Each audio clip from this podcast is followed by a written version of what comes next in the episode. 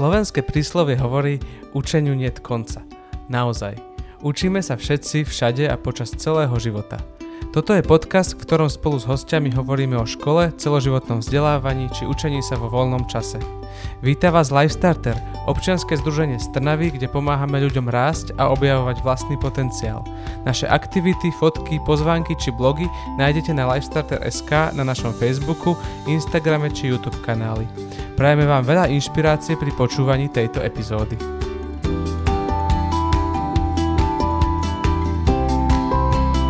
Preťaženie z množstva technológií, prichádzajúcich informácií, hnev a napätá spoločenská situácia znamená pre mnohých ľudí stratu istoty a bezpečia. Stres, neistota a rýchle spoločenské zmeny sú oblasti, ktoré priamo ovplyvňujú život a prežívanie detí a dospelých a všetci sme neustále konfrontovaní so situáciami a problémami, ktoré tu ešte pred niekoľkými rokmi neboli. O duševnom zdraví, o porovnávaní sa, všímavosti a súcite k sebe, ale aj k ostatným budem v dnešnej časti podcastu diskutovať so psychologom a lektorom všímavosti, pánom Andrejom Milaníkom. Dobrý deň, vítajte. Dobrý deň. V úvode spomínam, že sa aktuálne odborne profilujete ako lektor všímavosti. Čo je naplňou práce takého lektora všímavosti? No, zjednodušene lektorovať tému všímavosti. Teda robím kurzy, väčšinou dlhodobejšie, ale aj také krátkodobé zážitkové väčšinou kurzy na túto tému. Hej. E, venujete sa všímavosti, tak ako sa správa človek, ktorý je podľa vás dostatočne všímavý k sebe, ale aj k okoliu? Čo je vlastne pojem všímavosť? Ako by ste ho definovali? Hmm. Je to schopnosť. Je to schopnosť, ktorú máme e, k dispozícii v nejakej miere už od narodenia, takže nie je to niečo uh, magické, ale môžeme ju teda kultivovať a ja by som to tak definoval John Kabat-Zinn je taký, taký známy americký autor, k, má takú najznámejšiu definíciu. Je to istý druh uvedomovania si, čiže to uvedomovanie, pozornosť tam s tým súvisí. Čiže nejaká kvalita uvedomovania, ktorá súvisí s tým, ako sme prítomní v danom okamihu. Mm a um, akým spôsobom sme prítomní v tom danom okamihu. To znamená s nejakým, nejakou otvorenosťou, mm. nejakou zvedavosťou, nejakým uh, schopnosťou príjmať to, čo sa odohráva mm-hmm. v nás aj okolo nás. Mm-hmm. Predpokladám, že to asi nie je otázka nejakého jedného zážitku, ale nejaký dlhší čas formovania, nastavovania našej mysle, ale za aký čas sa dá naučiť byť nejaký všímavejší možno k sebe aj k okoliu? Čo je potrebné na to, aby som bol všímavejší? Mm, myslím si, že mm, ono to máme vlastne prirodzene k dispozícii, skôr, skôr sa to od, odnaučame. Mm-hmm. tá, tá doba je taká rýchla, mm a učí nás skôr nejak ne, necítiť, nevnímať. Keď sa pozrieme na malé deti, ja mám teraz malú dceru, tak ona je prirodzene plne prítomná. To tak ako, mm-hmm. to bola taká otázka, že ako sa správa ten človek. My cítime, že ten človek je prítomný. Mm-hmm. To ani nemusí sa nejako správať, proste sedíme tu spolu, ale, ale cítiť to, keď, keď som naozaj tu, mm-hmm. alebo keď sme tu naozaj spolu. A to deti majú úplne prirodzene, že to tak ako ani cítime, že sú tam s nami, hej. Čiže to je také jeden, jeden charakteristika, že, že je to cítiť. A aj my to cítime, keď sme zrazu plnšie tu v danom okamihu spolu so sebou, plnšie prežívame, mm-hmm. plnšie prežívame seba, z okolie. Um, dávam takú jedno také cvičenie, kde dávam ľuďom eh, ochutnávať eh, rôzne mm, také samozrejme veci, hej, že nejaké rozienka alebo nejaké sušené ovocie mm-hmm. alebo mhm. niečo a, a dovoliť si to naozaj zmyslovo precítiť. Hej. A ľudia sú znovu a znovu prekvapení, ako, aký je to rozdiel, keď si dovolíme naozaj precítiť aj zmyslami, nielen ako keby to tak ako v rýchlosti a chvatu a tak automaticky uh, zjesť, niečo, alebo o tom len rozmýšľať, ale naozaj precítiť plne to, čo treba zo seba príjmame. Mm-hmm. Hej. A ako nás to vie vyživiť. Hej. Ten daný moment, mm-hmm. alebo to, daná, to dané jedlo, hej. to dané stretnutie. Mm-hmm. Takže aj o tom to je celom. Niektorí ľudia veľmi radi používajú vetu, že ty nevieš, čo ja zažívam, nedokážeš ma pochopiť, lebo si si tým nikdy neprešiel. Tak dokážeme človeka pochopiť aj bez toho, aby sme si tou situáciou prešli my sami? Prečo máme niekedy pocit, že nás niekto možno nedokáže pochopiť, aj keď nám rozumie? Myslím si, že nemusíme zažívať e, všetko, alebo to isté, čo druhý, ale máme tu schopnosť um, empatie, spolucítenia, a to, má, a to je taká veľká téma, lebo to má také rôzne otiene. A už len, už len keď počujeme dieťa plakať, tak e, to s nami hýbe. Mm-hmm. Ja to dokonca aj tak evolučne, že naozaj cítime bolesť reálne v sebe. A, a, a máme istú schopnosť, aj, a to sú aj zaujímavé výskumy, teraz tá neuro, neuroveda e, otvára také nové schopnosti pomenovať isté veci. Že máme zrkadlové neuróny, máme rôzne druhy ako z takej synchronizácie spoločnej, že sa mm. vieme naladiť. To tak poviem zjednodušene, sa vieme naladiť na toho človeka mm. aj on na nás. Um, takže veľa vecí dokážeme um, minimálne uchopiť, hej, že aha, že smutok, hej, máme v zásade takú konfiguráciu máme spoločnú, hej, strach, mm. smutok, ako všetko to v nejakom momente zažili, takže nemusíme zažiť autohaváriu na to, aby sme sa cít, ako by sme mohli minimálne pochopiť smutok. A, pochopiť, že, že to je ťažké mm. hej, a, do nejakej miery. Hej. Um, a tam sú aj také rôzne úrovne, že niektorí ľudia majú skôr schopnosť takú tú racionálnu empatiu, že dokážu sa minimálne pochop, ako rozumovo pochopiť, mm-hmm. že zhruba, že ten človek je mu ťažko a potrebuje možno uh, pozbudivé slova. Mm. Hej. Uh, a niektorí majú vyvinutejšiu aj takú tú afektívnu empatiu sa to nazýva, že naozaj sa vieme naladiť tak, že, že, že fyzicky to s nami hýbe. Mm-hmm. Hej.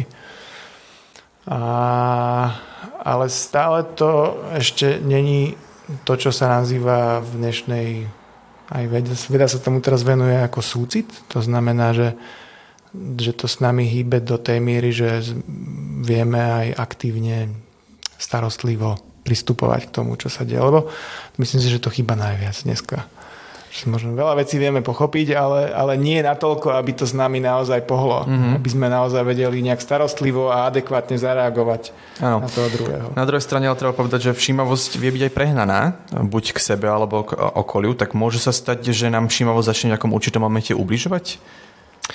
To samozrejme záleží od toho, lebo všímavosť je kvázi taká, mm, taký zastrešujúci pojem, aj my som povedal, že není úplne šťastný, mm-hmm. tak ako sa prekladá, ako mindfulness je ten anglický pojem, ani to není vôbec šťastné. Ja tak hovorím o bdelej prítomnosti alebo prezencii, to sú také mm-hmm. otvorené vnímanie, je, je, ale vôbec sa úplne to nevystihuje, ako ten jazyk nemá úplne ten jemnocit v tomto smere. Mm záleží, lebo to má rôzny súbor zručností. Hej? Ako jedna časť z toho je všímať si niečo, mm-hmm. druhá časť z toho je potom ten postoj k tomu. Hej? Vrelý, zvedavý. Keď si len všímame, ale, ale budujeme si len taký ten dištanc, ako keby len nadhľad, hej? bez toho, aby sme tam mali nejaký vzťah k mhm. tomu, mm. tak áno, môže sa stať, že to, čo ľudia tak často majú v tom, že že, že ten človek, keď to tak ako veľmi trénuje, takýto druh, uh, také trošku oklieštenej všímavosti, tak, uh, tak môže byť taký ako apatický k veciam, sa ho až tak nedotýkajú. Uh, amygdala, mm, to sú také zaujímavé výskumy, že amygdala je potom vlastne menej taká citlivá. Mm-hmm. Hej? A fakt, akože som tak viac nad vecou, a to potom niekedy hovoria, že ľudia ako tí, tí meditujúci ľudia, to sú, to, to sú teda tí e, športovci mm. v, v tréningu všímavosti, mm. profesionálni. Takže sú takí, takí nejakí akí zombici, alebo neviem čo. Hej. Tak to je vlastne taká trošku zlá aplikácia toho. Mm. Trénujeme len isté zručnosti a, a, a niektoré kľúčové vynechávame. Preto je tam dôležitý ten súcit, takéto vrelé to účastné hej, a to je tá postojová zložka. Hej. Mm.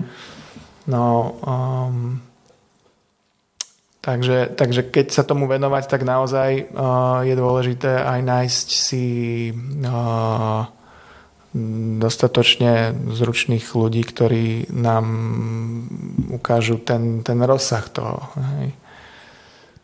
No, ako hovoríte, súčasťou všímavosti je súcit empatia, tak ako ale funguje človek, ktorý možno nedisponuje takouto empatiou, je mu jedno prežívanie iných osôb, ako to môže možno ovplyvniť jeho mentálne zdravie alebo nejaký, nejaký úspech v živote? Ja si myslím, že um, ako ono, sú to, ono sú to veci, ktoré máme prirodzene k dispozícii, inštinktívne, ale ide o to, ako nás aj formuje kultúra, um, aj, aj rodina, a niekedy mnoho ľudí, a myslím si, že aj teraz táto spoločnosť, no, ako, ako to povedať, uh, zakrpatieva naša mhm. schopnosť mm. empatie, už aj z toho dôvodu, že, že sme tak v takých rýchlych kolieskach, kde to je aj možno trošku prílišná záťaž pre nervovú sústavu, keď nevieme, ako s tým zaobchádzať. Mm. Ako byť otvorený a vnímavý. Hej keď sme len otvorení bez toho, aby sme uh, boli dostatočne aj starostliví k sebe, uh, tak to nás, nás preťaží. To, um, preto sa hovorí napríklad, že empatia bez dostatočného súcitu vie byť nebezpečná, že napríklad zdravotníci alebo ľudia, ktorí pomáhajúcich profesiách ako ja, mm-hmm. kde prichádzame do kontaktu s utrpením veľmi často, tak hrozí vyhorenie veľmi rýchlo. A, mm. a potom sú ľudia takí cynickí a takí oťažití, to je vlastne reakcia na to, na, na prílišnú empatiu voči druhým mm. a nedostatočnú empatiu, respektíve taký súcit uh, smerom k sebe. Hej. A to všetko vlastne ako keby súvisí s tou všímavosťou, uh, pretože potrebujeme mať istú, istú prezenciu na to, aby sme si vôbec uvedomili, že aha, teraz začína sa niečo vo mne diať a je to príliš, potrebujem nejak múdro odpovedať na to. Mm-hmm. V knihe Ľudskosť hovorí profesor psychológie Paul Bloom o tom, že empatia je z praktického hľadiska obmedzená zručnosť a že je to niečo, čo pocitujeme vo vzťahu nejakým, nejakej rodine, k priateľom, možno nejakým fanúšikom alebo nejakej kapele a podobne. Mm.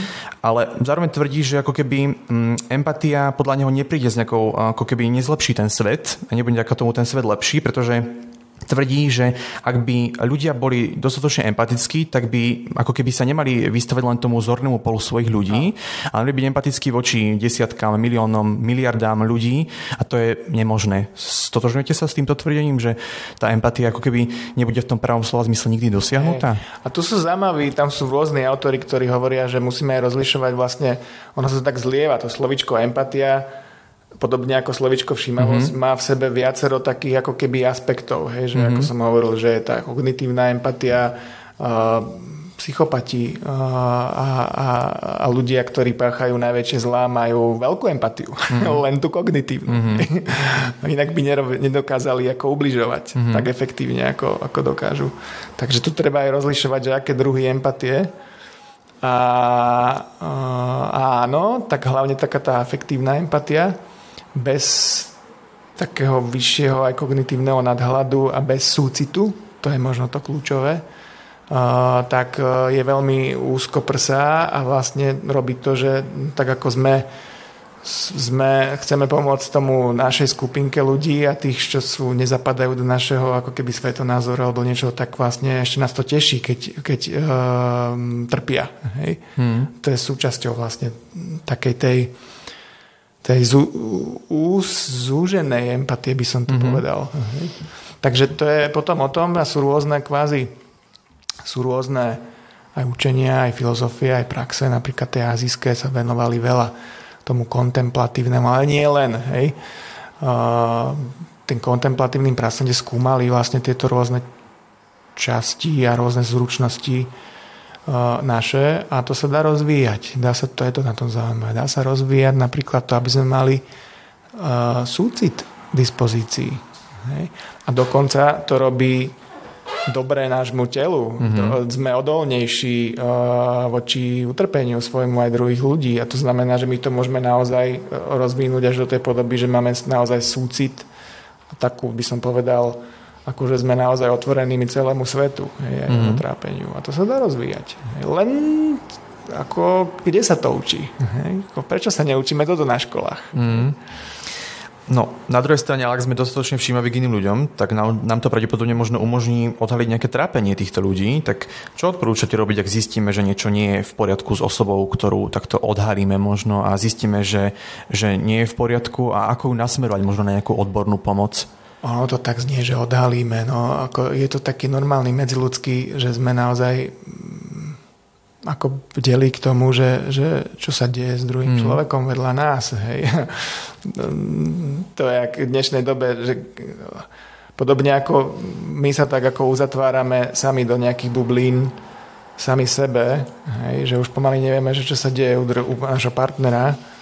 A, ono to, to vlastne nedá. Keď sa uzatvoríme, uzatvoríme voči okoliu, tak nevyhnutne to musíme niekde urobiť aj, aj smerom k sebe. Hej, že nejak lebo keď druhý trpí, tak ono my to niekde registrujeme inštinktívne. Mm-hmm. Čiže musíme aj v sebe niečo potlačiť na to, aby sme si to nevšimli u druhého. Mm-hmm. To je to mhm. zaujímavé. A to znamená, že keď začneme kultivovať takú bdelosť, ono to je vlastne obojsmerná cesta, že, že čím viac sme bdelejší k tomu, čo sa deje v nás, tým ľahšie to, si to všimneme aj na okolo. Mm-hmm. No a sranda je tá, že keď naozaj kultivujeme tú všimavosť aj s tým postojom také otvorenosti, aj zvedavosti, tak, sme, tak máme kapacitu čoraz viac ako neuhýbať pred trápením. Fakt, že aha, že teraz ma niečo fakt bolí, tak namiesto toho, aby som to odignoroval ako tisíckrát predtým, alebo si dal len paralén, tak sa zase, no dobre, tak čo sa to deje? Hej? Čeli, ako máme tú kapacitu čeliť tomu konkrétne teraz povedať, bojím sa aj z tomu doktorovi, ale pôjdem tam, hej, napríklad. Hej. Mm-hmm. A to isté platí aj, aj samozrejme vo vzťahu. Tak ako veľmi jednoduché je začať byť zvedavý, hej, že vidím, že sa niečo deje, Čiže pomôže, ak si to možno nejak tak vedome povieme, že v tejto chvíli budem všímavejší k sebe, k ostatným a že si tú situáciu začnem tak nejak viac uvedomovať, že, že sa deje? No, myslím si, že e, sa jedna dôležitá zložka je tá, ten zámer. Mm-hmm. Hej, veľmi jednoducho. Teraz v tomto momente, ako spolu rozprávame, mm-hmm. jednoducho, keď ti dám ten zámer, že aha, že teraz si dovolím ano. pozornosť vlastne smerovať k tomu, že, že jak sa tu mám teraz, mm-hmm. ako rozprávame, mm-hmm. hej, že čo sa deje v mojom tele. Mm-hmm. To, a to sa automaticky, ako si to teraz poviem, tak už sa to deje. Začínam si všímať treba z to mieru napätia v tele, hej, a vidím ten úsmev, hej, a, a, mm-hmm. a, a už to, Rozumiem. to, to je, hej. Čiže zámer je ten prvý krok. Áno. Dnes máme mm, dobu sociálnych sietí, kde ľudia vzdielajú nejaké svoje možno myšlienky a možno aj také iluzórne predstavy o nejakom dokonalom živote. Ale aký vplyv majú sociálne siete a technológie na nejaký rozvoj empatie a všimavosti? Vieme byť empatickí aj na sociálnych sieťach k ľuďom, aj ktorých nepoznáme napríklad? Hm, čo sa týka empatie, tak mm, priznám sa, že tu o tom až toľko neviem. Um, Hovoríte, skôr, že je tam potrebný skôr, ten prítomný okamih? Skôr si myslím, že, že uh, tie siete, tak ako, alebo hlavne sociálne siete sú dizajnované na to, aby uh, stimulovali naše dopamínové recep, uh, receptory a učili nás byť menej trošku bdelí. Učili nás našu tú pozornosť smerovať tam, kam oni chcú. Mm-hmm. Takže myslím si, že to je skôr taký ako dobrý trenážer na to, to je, keď máme, keď máme um, proste cukrovinky mm-hmm. v stole švedskom hej, a učíme sa byť striedmi. Hej. Mm-hmm. V tomto smere je to dobrý trenažer. Mm-hmm. Hej. Lebo proste, čo, a to je jak expozícia v niektorých tých kognitívno-behaviorálnej terapii, máme tú expozíciu, že sa vlastne konfrontujeme s tým uh, náročným. Mm-hmm. Hej. V tomto smere by som povedal, že sociálne siete sú, uh, oni, oni veľmi uh, sú dizajnované na to, aby, aby brali a štrukturovali našu pozornosť istým smerom. Hej. Mm-hmm. Konzumným. Hej. Takže v tomto smere je to taký dobrý trenažer a, a dá sa samozrejme uh, vedome pracovať a to je možno aj tá naša výzva. Mm-hmm. Hej, že potrebujeme vedome pracovať s tým, uh, uh, čo sa s nami deje, keď som treba ako scrollujem si, uh, scrollujem si ten mobil a, a že to vlastne má impact, ako náhle vlastne vidím jedno okienko, zrazu úplne iný príbeh, zrazu úplne iný príbeh. Mm. To, to, to všetko vlastne má dopad aj na moje prežívanie. Keď si to začne možno bdelejšie uvedomovať, do začiatku to nejde tak rýchlo, ale, ale časom človek získava mm, jasnejšiu schopnosť. To sú naozaj zručnosti aj ako interocepcia, uh, jasnejšie videnie, uvedomovanie si myšlienok. Naozaj sa nás ako citlivujeme sa, mm-hmm. jasnejšie rozlišujeme aj naše, naše pochody tak potom zrazu začne vidieť, že aha, že teraz tieto noviny, ktoré tu čítam, fakt ma to teraz ako nebaví, hej, ako potrebujem, alebo t- nerobí mi to dobre. No otázka je, že či náhodou tie sociálne siete nás naopak znecitlivujú, že či sme si to príliš nezvykli áno, áno, na nejaké smere negatívne. By som povedal, že, že je to niečo, čo je veľká výzva. Ako je málo, a tu by som povedal, že, že, že sú technológie, ktoré aj pomáhajú rozvíjať čímavosť. Mm-hmm. No, ale mám dojem, že, že ich je stále menej a je, málo o nich vieme a skôr sú v popredí technológie, alebo tak ako technológia neutrálna, hej, ano. to ako ju používame. Hej. Myslím si, že to, čo je naservinované, je skôr niečo, čo je pre nás výzvou, ako, ako s tým fakt, že musíme byť naozaj bdeli. Hej. Mm-hmm.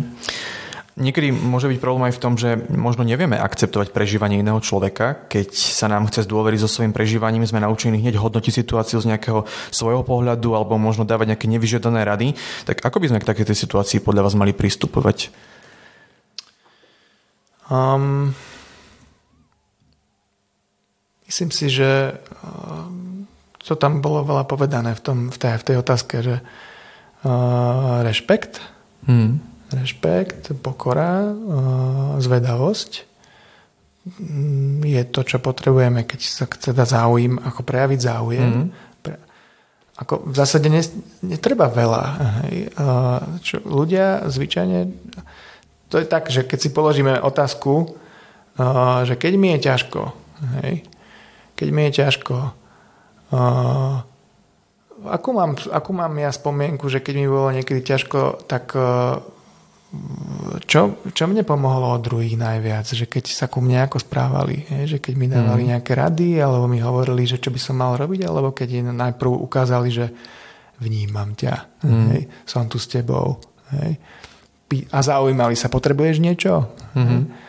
Prejavili, prejavili vlastne to, že, že, že sa nejak naladujú na moju vlnu a, a chcú len vnímať, mm-hmm. sú zvedaví na to, čo ja, čo ja potrebujem. Hej.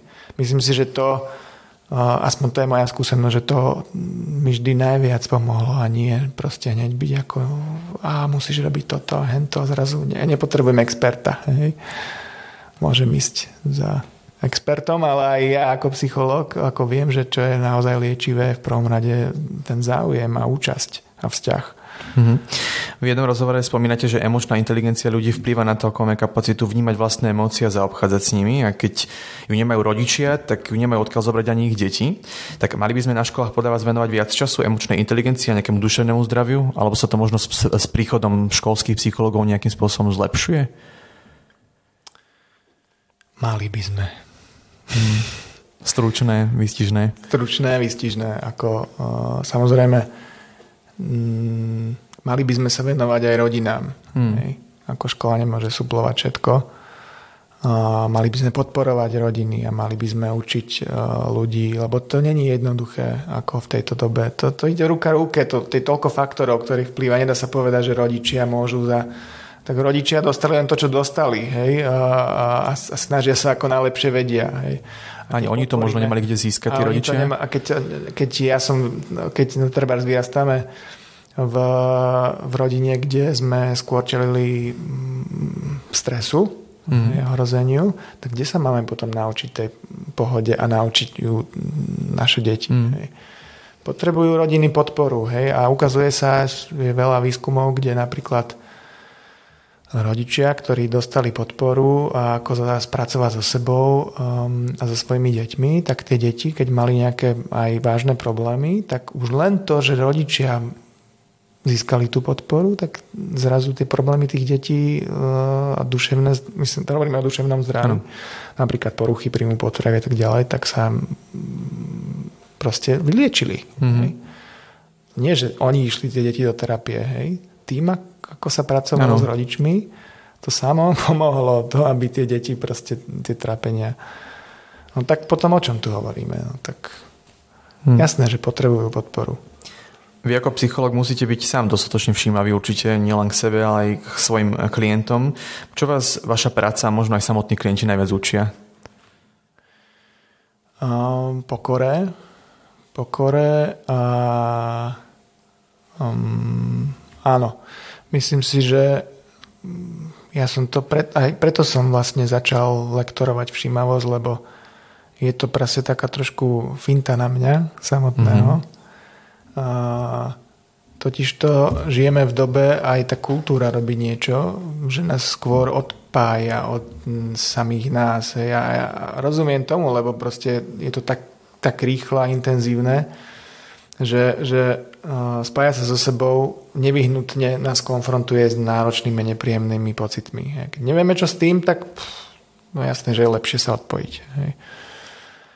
A a preto to potrebujeme aj nejaký druh podpory. Mm-hmm. A ja práve preto, aby som tú podporu získaval, tak som začal aj učiť všímavosť, lebo získavam podporu aj e, od mojich klientov, od ľudí, z ktorých, ktorých trénujem. Je to vlastne potom vždy také nejaká taká skupinová atmosféra, vzniká vzájomná, vzájomne sa podporujeme navzájom. Mm-hmm. A ja som tiež nútený istým spôsobom sa konfrontovať so svojimi vecami, aby som mohol byť naozaj k dispozícii. Mm-hmm. Takže tak som si to na seba ušil. Hej, že... Čo je zaujímavé, treba povedať, že vy ste študovali dejiny umenia a kultúry na Trnavskej univerzite v Trnave a paralelne teda aj štúdium psychológie, taktiež na Trnavskej univerzite. Prečo ste sa rozhodli profesíne venovať práve psychológii? No, to je zaujímavá otázka. A neviem, či som to niekde vlastne mám napísané, to je zaujímavé. Mm-hmm. Um, ono ma to nikdy... Ne, mám, mám dojem, že teraz uh, sa začínam k tomu vrácať aj k tej, tej umeleckej stránke. Mm-hmm. A, a mal som dojem, že... Predtým som mal dojem, že nejak s tými ľuďmi nechcem mať dočinenia. Potom sa to zmenilo. Mm-hmm. že som cítil... Uh, to bolo teda teoretické štúdium hlavne, že som cítil, že že potrebujem vlastne kontakt s, s, tým, s, tým, chaosom ľudským. Mm-hmm. Uh, psychológia do toho prišla ako, ako taká vstupná brána. Ale myslím si, že psychológia samotná skôr, skôr nazviem to poradenstvo, terapia je, je konkrétnejšie to, čo ma baví na tom. Mm-hmm. Um, No a, a teraz zistujem, že, že uh, som sa vlastne veľa naučil o také autenticite a o, ľudskej, o ľudskom, jak to povedať, ľudský duch. Tá tvorivosť a tá sila, ktorú máme k dispozícii, tak to mi vlastne trošku pripomenulo tie dejiny umenia a teraz sa k tomu vraciam. Mm-hmm lebo niekedy ja dojem, že psychológia ako sa snaží byť tou vedou, tak uh, sa tak fokusuje na tú patológiu a nie len samozrejme, ale je to tam taký, ako, taký akcent, všetko tak vysvetliť a sú veci, ktoré treba skôr um, precítiť, uh, navnímať a to umenie je veľmi silná brána v tomto smere. Ukazuje tú silu tej ľudskej tvorivosti. My máme za sebou počas pandémie naozaj enormnú záťaž na mentálne zdravie a aj dôsledky predpokladám, že budeme pocitovať ešte, ešte dlhú dobu. A do akej miery podľa vás pandémia ovplyvnila pohľad na psychológiu a všeobecne duševné zdravie? Máte pocit, že možno sme už v tom diskurze o mentálnom zdraví taký otvorenejší? Mám dojem, že niečo to, niečo to urobilo. Uh, tak ako narastol, ľudia boli zavretí sami so sebou. Veď o tom to aj je, mm. ten, ten, ten tréning všímavosti, že zrazu začneme obracať pozornosť aj donútra. Mm. Hej. Začneme si všímať to, čo sme si nevšímali. Vnútro, ako to vnútro je vlastne prepojené s tým okolím. Mm-hmm. Hej. Mm-hmm. Že sa to nedá úplne oddeliť. Hej. A veľa ľudí, vrátane mňa, zrazu bolo zavretých a, a zrazu aj zistili, a, že aha, že tento tuto treba vzťah, alebo ako to, to vlastne je, ako sa ja mám so sebou, hej, a ako narastol. Ja, ja samozrejme vnímam aj narast klientov, a, a skôr si myslím, že to ukázalo naozaj, že sa už že koľko problémov ľudia majú a bola to taká pomocka, by som povedal, áno. Mm-hmm. Že sa teraz častejšie hovorí o tom, že duševné zdravie je dôležité, čo by sa malo aj predtým, no asi potrebujeme krízy. Niekedy. A je niečo, čo nás môže smútok z podobných situácií naučiť? Alebo nejaké zlyhania? Samozrejme. No však aj o tom sú. Keď sa nám niečo nedarí, padáme, tak nám to ukazuje niečo o našich ambíciách, ašpiráciách, o našich limitoch hmm. o tom, čo hľadáme a čo potrebujeme, a o tom, čo sa deje, keď to nevieme dostať. Aj o tom sú zlyhania a smutok. Hmm. Hmm. Takže to sú, ako, ja neviem, toto je život, myslím, že tak to funguje. Vy zároveň hovoríte, že v súčasnosti je u mužov pocit smutku a zraniteľnosti ohrozený a že muži si nedovolia cítiť emócie otvorene a že sú podľa vás nejaké kultúrne vzorce, ktoré nás veľmi limitujú a ochudobňujú. Tak moja otázka je, ako byť mužom v 21. storočí? Ako nájsť možno ten balans medzi tým typickým mužským, čo spoločnosť vyžaduje, a tým, čo naozaj možno niektorí muži chcú byť, že chcú možno byť nejaký emocionálnejší, ale spoločnosť to možno nejak úplne nevie podporiť. Spoločnosť je veľmi abstraktný pojem. Myslím si, že tvoja spoločnosť tvoríme my, aj tú mm. kultúru. Uh, sú nejaké tradície, ja neviem, spoločnosť, ktorá, hej, Slovenska, alebo sú mm-hmm. proste rôzne spoločnosti, mm. aj rôzne očakávania, ale dobre, tak zoberme to Pozme tak, tú že, Slovensku. Po, zoberme to tak, že naozaj uh, to je taký ko, z tej západnej spoločnosti veľmi silný fenomén toho potlačania uh, cítenia alebo zvlášť, ale myslím si, že to je skôr ja, ja, to je také odvážne, trúfale tvrdenie, ale myslím si, že to je pozostatok vojen. Hej, to mm. je mhm. skôr traumatická reakcia, než uh, nejaký ako keby len, že takto by sa mal muž chovať, lebo je mužnejší. Hej. Uh, myslím si, že to bola skôr otázka prežitia uh, s tým, čo máme všetko za sebou ako historicky. Uh, menej cítiť, lebo tak muži išli do boja. Ano. Hej. Um, a keď je pravda, že tá rola muža sa už mení v dnešnej dobe, aj rola ale, ženy. Ale, ale podmienky sa menia. Hej, mm. ako, samozrejme máme, máme za Hunmami e, tiež ďalšiu vojnu, ale ako vo všeobecnosti si myslím, že proste sme niekde inde. Mm. A, ako v dobe. Takže sa, myslím si, že skôr je to o tom, ako, ako sa znovu prirodzene navrátiť k mhm. niečomu mm-hmm. ako smutok, Samozrejme, hnev je oveľa jednoduchší pre mužov než smútok. Treba u žien to naopak. To sú všetko také tiež spoločenské škatulky. A ukazuje sa samozrejme, že to má veľkú nevýhodu, keď je nám ťažko treba, alebo v intimných vzťahoch. Mm-hmm. Ako dobre, možno, že čo sa týka dravosti a také ako keby schopnosti sa preraziť, tak možno tým, že potlačame ako muži smutok, tak v niečom je to ako stratégia užitočná v tomto smere. Ale keď chceme, byť, keď chceme mať bližšie vzťahy s druhými, to je katastrofa. ako, keď sa pozrieme na to, ako majú muži Uh, ako, ako, ako hlboké vedia byť mužské mm-hmm. priateľstvá, no tam myslím si, že to je veľká, veľká téma, o ktorej sa málo hovorí. Mm-hmm alebo, alebo vzťahy v mužsko-ženské. Veľa z toho je o tomto. Proste, aké emócie si dovolíme cítiť, respektíve čo nám tá spoločnosť zakazuje. No a, a tu potrebujeme podporu a vzdelávanie. Veľa mužov, samozrejme, tí, ktorí cíti, že chcú mať trošku iné vzťahy okolím, tak to rieši. Mm-hmm. Hej? Niektorí ľudia majú tendenciu sa aj porovnávať s druhými, zväčša je to práve takým tým negatívnym spôsobom, mm. že on to zvláda a ja nie, on je šikovnejší a ja nie. Tak ako je možné sa možno nastaviť tak, aby sme si uvedomili, že aj tí, ktorí pre nás sú možno v tú chvíľu šikovnejší, tak možno zažívajú tie isté ťažké dni, len majú iné načasovanie. Hmm. Priznám sa, že vlastne teraz som nebol úplne všímavý k tejto otázke, lebo som niekde ostal vlastne pri tej pôvodnej... Pri tým mužoch v 21. storočí. Pri tým mužoch v 21. storočí. A, a keď zoberieme ešte to porovnávanie... Mm, to, to s tým súvisí v podstate. To s tým súvisí. Tak si myslím, že um, mi tam tá myšlienka ubehla že vnímam aj ja taký ten ťah po, po takej väčšej autenticite. A, a, a potrebujeme sa v prvom rade začať ako treba, myslím si, že potrebujeme zdieľať aj ako muži, byť otvorenejší.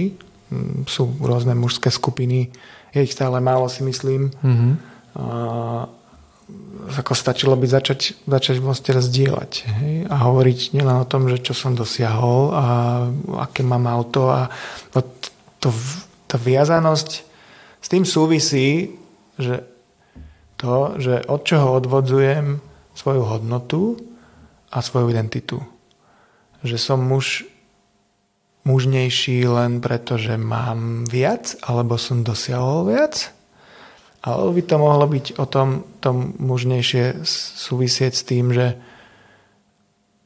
akú mám schopnosť, uh, aké hodnoty, akú mám schopnosť uh, byť pozorný, účastný, ako som starostlivý.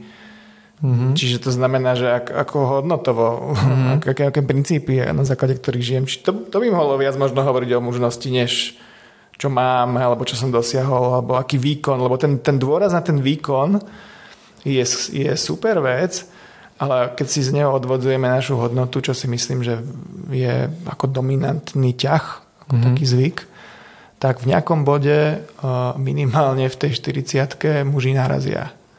Hej, a je veľa, veľa vyhorení a je veľa proste tých, tých, jak sa to hovorí, tej krízy, Mm. Lebo to prestáva stačiť, hej, ako dosahujeme limity a to prázdnota potom uh, je neznesiteľná. Hej, a to dohnať, mm. keď, keď sa ako keby istým spôsobom um, ochudobňujeme veľkú časť života a teraz to zrazu, jak, jak to chceme dohnať, treba akože hneď. Hej. Mm-hmm. To tiež chce istý čas ako kultivovať Uh, ale dá sa to, to je to, že to sa dá. Len si musíme začať klásť tie správne otázky. Mm. My sa často bojíme byť vo vzťahu možno sami sebou, pretože to znamená možno prejaviť nejakú vlastnú slabosť. Tak z čoho tento strach podľa vás pramení? Ako sa zbaviť toho strachu byť to je sám ten sebou? To je jeden z tých mm. mýtov, že to mm. je slabé. Mm. Kto to hovorí? Že to je slabé. Hej? Nejaký kultúrny vzorec opäť. Nejaký kultúrny vzorec, ale, ale a z čoho? A prečo je to slabé? Práve naopak. Mm. Hej, to je najväčšia sila. Najväčšia sila je v tom, keď začneme um, brať vážne to, čo cítime, mm. brať vážne to, čo potrebujeme, lebo keď necítime, tak naozaj nevieme, čo sú naše potreby. To nám ľahko potom povie ano. konzumná, marketingová, hmm. no, tá, tá spoločnosť, tvoríme ju my, hej, ale proste tie vzorce sú prítomné, tak nám je ľahko manipulovateľnejší, ano. tak to poviem. Hmm. Hej. A keď začneme naozaj, a o tom je aj tá všímavosť, aj, aj taká tá zvedavosť k sebe, je, že naozaj úprimnejšie začať vnímať čo sa to vo mne deje a, a kto ja vlastne som. Hej, to je tá príležitosť, ktorá to ponúka. Čím viac si to začneme klásť, tým, tým sme autentickejší a tým viac začíname kráčať no, tak v súlade so sebou životom, to poviem zjednodušene. A čo je silnejšie, než keď mám jasnú víziu, keď som zakotvený v niečom, že viem, že aha, že ja Mm, stojím na týchto hodnotách, mm. hej, a pre mňa sú dôležité tieto veci. No, v čom, ja neviem, v čom je väčšia sila. Mm. To je veľká sila. Hej. A povedať treba, že mňa sa niečo dotklo, alebo sa nasraný. Hej. Mm. A priamo do očí niekomu. Hej. Čo je Čiže silnejšie? Úprimnosť, úprimnosť je znakom sily. Pretože um, pretože uh, čokoľvek, čo skrývame pred druhými, aj pred sebou, mm-hmm. je zneužiteľné. Mm-hmm. Vytvárame si paradoxne ako, ako páku na nás. Hej? Lebo ten, čo je silnejší, to môže odhaliť na tej osobe. To, to, to je jasné, a že zneužiť. a zneužije. Hej? A veľmi ľahko. Hej? A, a je pár jednoduchých páčok, ktoré sú, to sú proste príručky veľmi jednoduché na to, ako mm. proste ako lámať ľudí. Hej? A, a, to, toto mi aj ako za, také zásady manipulácie, že my dávame prezenciu, účasť, záujem človeku. No a keď sme hladní, to je taká moja úvaha, je, že keď mm. sme mhm. tak hladní po, po, po, po tom, aby niekto, aby sme boli videní, aby sme boli počutí, aby sme boli prijatí. Lebo si to nevieme dopriať ani sami, ani sme to nedostávali od okolia, tak sme tak hladní, že že urobíme čokoľvek, hej, potom, mm. že, že stačí, že nám to niekto len na chvíľočku dá, hej, mm-hmm. a už urobíme čokoľvek na to, aby sme to ešte od neho dostali a už sme manipulovateľní. Mm. Tak to funguje, ako, toto je základný princíp manipulácie, hej, že, že, že nie, že ako byť zlý na niekoho, ale nie, my mu ukážeme, ty si dôležitý, ty si niekto, hej. My sme už v rozhovoru spomínali, že vy ste okrem psychológie vyštudovali dejiny umenia a kultúry, tak mm. ako sa prejavuje v súčasnosti váš vzťah k umeniu? Um, ste ma zaskočili. um, Preferujete nejaký konkrétny druh umenia napríklad, ku ktorému máte najbližšie?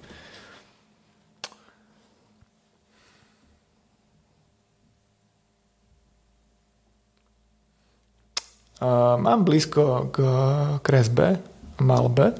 Uh-huh. Navštevujete galerie nejaké, povedzme? Nie, mám dojem, že teraz, teraz ma najviac zaujíma mm, taká tá tvorivosť, spontánna tvorivosť, mm-hmm. detská, mm-hmm. um, symboly, predstavivosť, uh, obrazy, obrazotvornosť, by som tak povedal. Mm-hmm. Takže... Hm. Čiže pozeráte sa na vytvorné diela z pohľadu psychológie. Hmm, nie len, ako... Mm-hmm. A hľadám teraz trošku aj v sebe, že, že to je naozaj otázka, na ktorú sa potrebujem zamyslieť.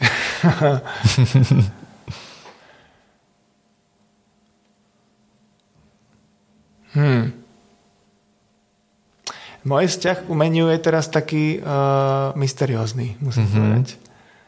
Že Čo to znamená? Hľadám, tak sa? hľadám a, a, a myslím si, že to súvisí aj s tým, že ja znovu tak ako hľadám v sebe, že ako byť tvorivý.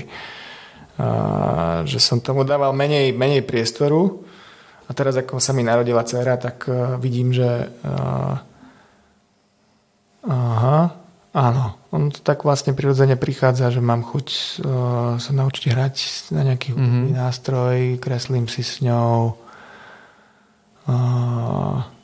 vylodzujem tóny, spievam častejšie. Čiže prebudzate tú tvorivosť, tú kreativitu. teraz ako o tom hovorím, tak si, tak si uvedomujem, že toto je môj vzťah k umeniu. Teraz taký prirodzený, spontánny, radostný, rodičovský, rodičovský prejav. Hej, mm-hmm. Ale to je, no je to umenie. Mm-hmm. No, počas rozhovoru sme sa venovali téme všímavosti k sebe, k ostatným, tak vedeli by ste nám možno na záver rozhovor odporučiť nejakú knihu, ktorá sa tejto téme venuje? Veľmi zaujímavá knižka, veľmi pekná, trošku aj, aj taká odborná, ale, ale aj dobre čitateľná je, je Jan Benda. Um, teraz neviem, ale myslím si, že sa volá Všimavosť a súcit so sebou. Mm-hmm. Tak sa aj tuším volá. Hej. Tak ďakujeme za to tip. To je dobrá kniha. To bol psycholog elektrovšímavosti Andrej Jeleník. Ďakujem, že ste prijeli pozvanie do nášho podcastu. Ďakujem aj ja za pozvanie. Našim poslucháčom podcastu a divkom YouTube kanálu ďakujeme za počúvanie a sledovanie. Ak sa vám táto epizóda páčila, môžete nám zanechať pozitívne hodnotenie alebo nám napísať na našich sociálnych sieťach. Moje meno je Noro Chomistek a budem sa na vás tešiť opäť na budúce pri predstavení ďalších inšpiratívnych ľudí.